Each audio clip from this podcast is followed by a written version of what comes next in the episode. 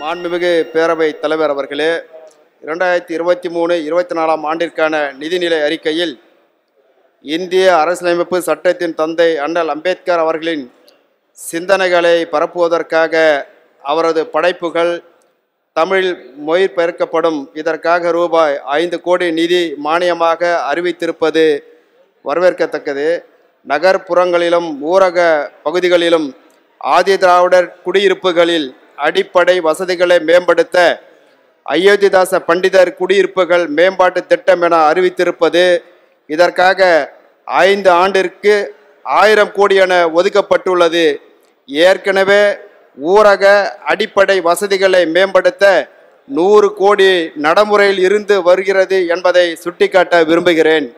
பத்தொம்போது அஞ்சு இருபத்தொன்று மற்றும் பன்னெண்டு நாலு இருபத்தி ரெண்டு அன்று நடந்த மாநில அளவிலான உயர்நிலை விழிப்புணர்வு மற்றும் கண்காணிப்பு குழு கூட்டங்களில் ஆதி திராவிட பள்ளிகளை பல்வித்துறையே மூலம் நடத்தவும் பராமரிக்கவும் பல துறைகளில் உள்ள பள்ளிகளையும் பள்ளி கல்வித்துறையின் கீழ் கொண்டு வரப்படும் என விவாதிக்கப்பட்டது.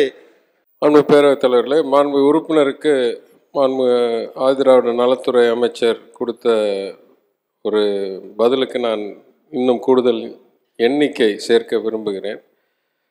ரெண்டாயிரத்தி இருபத்தி ரெண்டு இருபத்தி மூணாம் ஆண்டு நாலாயிரத்தி இரநூத்தி ஒன்று புள்ளி எழுபத்தாறு கோடி ரூபாய். இந்த ஆண்டு மூவாயிரத்தி ஐநூற்றி பன்னெண்டு புள்ளி எண்பத்தஞ்சு. ஏனென்றால் எண்ணூற்றி முப்பத்தி ஒம்பது கோடி எங்கள் மூலமாக வந்து அதை நம்ம மாணவருக்கு கொடுக்கறது. அதை நேராக மாணவருக்கு அனுப்புகிறாங்க அதனால் அதையும் சேர்த்துருந்தால் ஆக்சுவலாக இந்த பட்ஜெட்டோடைய நிதி ஒதுக்கீடு நாலாயிரத்தி முந்நூற்றி ஐம்பத்தி ரெண்டு புள்ளி ஒன்று ஒம்பது அதாவது கூடுதலாக எழுபது கோடி ரூபாய்.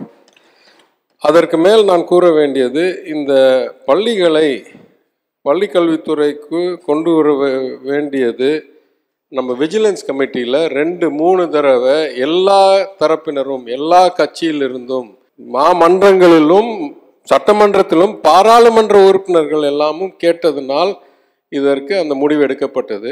நானே பொதுக்கணக்கு குழு உறுப்பினராக இருந்த ஐந்து ஆண்டுகளில் பல இடங்களில் இந்த விடுதிகள் இந்த பள்ளிகளுக்கு போய் சென்றிருக்கிறேன். அரசியலுக்கு அப்பாற்பட்டு நான் சொல்கிறேன். அங்கே எண்ணிக்கையும் பத்தவில்லை. பணியாளர் எண்ணிக்கையும் அட்டெண்டன்ஸும் ஒழுங்காக பார்க்கறதில்லை. அந்த சூழ்நிலையெல்லாம் மிகவும் மோசமாக இருந்தது. அதனால் தணிக்கை குழுவின் அறிக்கையினாலும் சிஏஜி வந்த அறிக்கையினாலும் பொது கணக்குழுவின் ஆய்வினாலும் அதில் வந்த அறிக்கையினாலும் விஜிலன்ஸ் கமிட்டியில் வந்த கோரிக்கையினாலும் எல்லாத்தையும் சேர்த்து வச்சு தான் இந்த மாற்றத்தை உருவாக்கியிருக்கிறோம். அதற்கு மேல் கூறுவேன் என்னை பொறுத்த வரைக்கும் நாலாவது தலைமுறை திராவிட இயக்கத்தில் வந்தவன் நான்.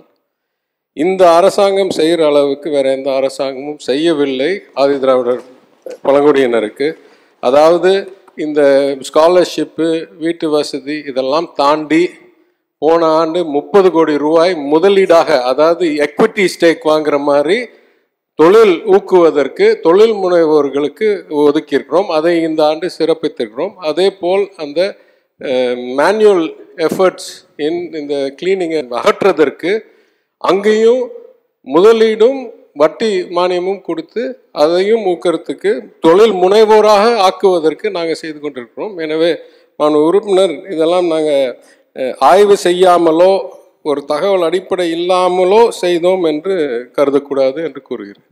இரண்டாயிரத்தி இருபத்தி ஒன்று இருபத்தி ரெண்டு ஆண்டில் திராவிட முன்னேற்றக் கழக ஆட்சியில் ஆதிராவிட மக்களுக்கு ஒரு செலவிடப்பட்ட தொகை எண்பத்தி மூணு புள்ளி பத்தொன்பது சதவிகிதம். இருபத்தி ரெண்டு இருபத்தி மூணு செலவிடப்பட்ட தொகை வெறும் முப்பத்தஞ்சு சதவீதம் என்பதை இங்கே நான் சுட்டிக்காட்ட விரும்புகிறேன். மாண்புமிகு நிதி அமைச்சர் பதில். மாண்பு பேரவைத் தலைவர்களே பல வகையில் இந்த கணக்கு இடைக்கால கணக்கு வரதெல்லாம் மிகவும் லேட்டாக வருது. அதாவது நம்ம கேஷ் அக்கௌண்டிங்கில் இருக்கோம். முப்பதாம் தேதி என்னைக்கு செக் எழுதினாலும் அன்னைக்கே கணக்கு முடியும்னு. ஆனால் தணிக்கையே நம்மளுடைய கணக்கை கரெக்ட் செய்கிறதுக்கு முப்பது நாள் ஆகுது. அதனால் போன ஆண்டு ஒரு உதாரணம் சொல்கிறேன் போன ஆண்டு நம்ம முதல் ஒம்பது மாதம் கட்டின வட்டியை அதாவது தமிழ்நாடு அரசாங்கம் கட்டின வட்டியை பதினோராவது மாசத்துல தான் நம்ம கணக்கில் சேர்த்தாங்க. எப்படி கட்டாமல் இருந்திருக்க முடியும் வட்டி? வட்டி கட்டிக்கிட்டே இருந்தோம். ஆனால் பதினோரு மாதத்தில் தான் தணிக்கை வந்து அது கணக்கில் சேர்க்குது. அதனால் இந்த முப்பத்தி ஏழு சதவீதம் உண்மையான நம்பர் இல்லை. குறைவாக இருக்கலாம். நூறு சதவீதத்துக்கு முதல் ஆண்டு இருந்ததே எங்களுக்கு வருத்தம் தான். எண்பத்தி மூணு சதவீதம் இருந்தது தான் வருத்தம் தான். உறுதியாக முப்பது சதவீதம்லாம் கரெக்ட் இல்லை. ஆனால் இந்த மாதிரி நடக்கக்கூடாது என்றதற்காகவே மாண்பு முதலமைச்சர் அவர்கள் இந்த தடவை ஒரு புது சட்டத்தை உருவாக்குறதுக்கு உறுதி கொடுத்துருக்குறோம். அதாவது ஸ்பெஷல் பிளான் பண்ணலாம் செலவாகியே ஆகணுன்றதுக்கு சட்டத்தை இது அடுத்த கூட்டத்தொடரில் கொண்டாடுறோம். இது நூறு சதவீதம் ஆக்கிறதுக்கு என்று முதலமைச்சர் தெளிவாக கூறியிருக்கிறார்.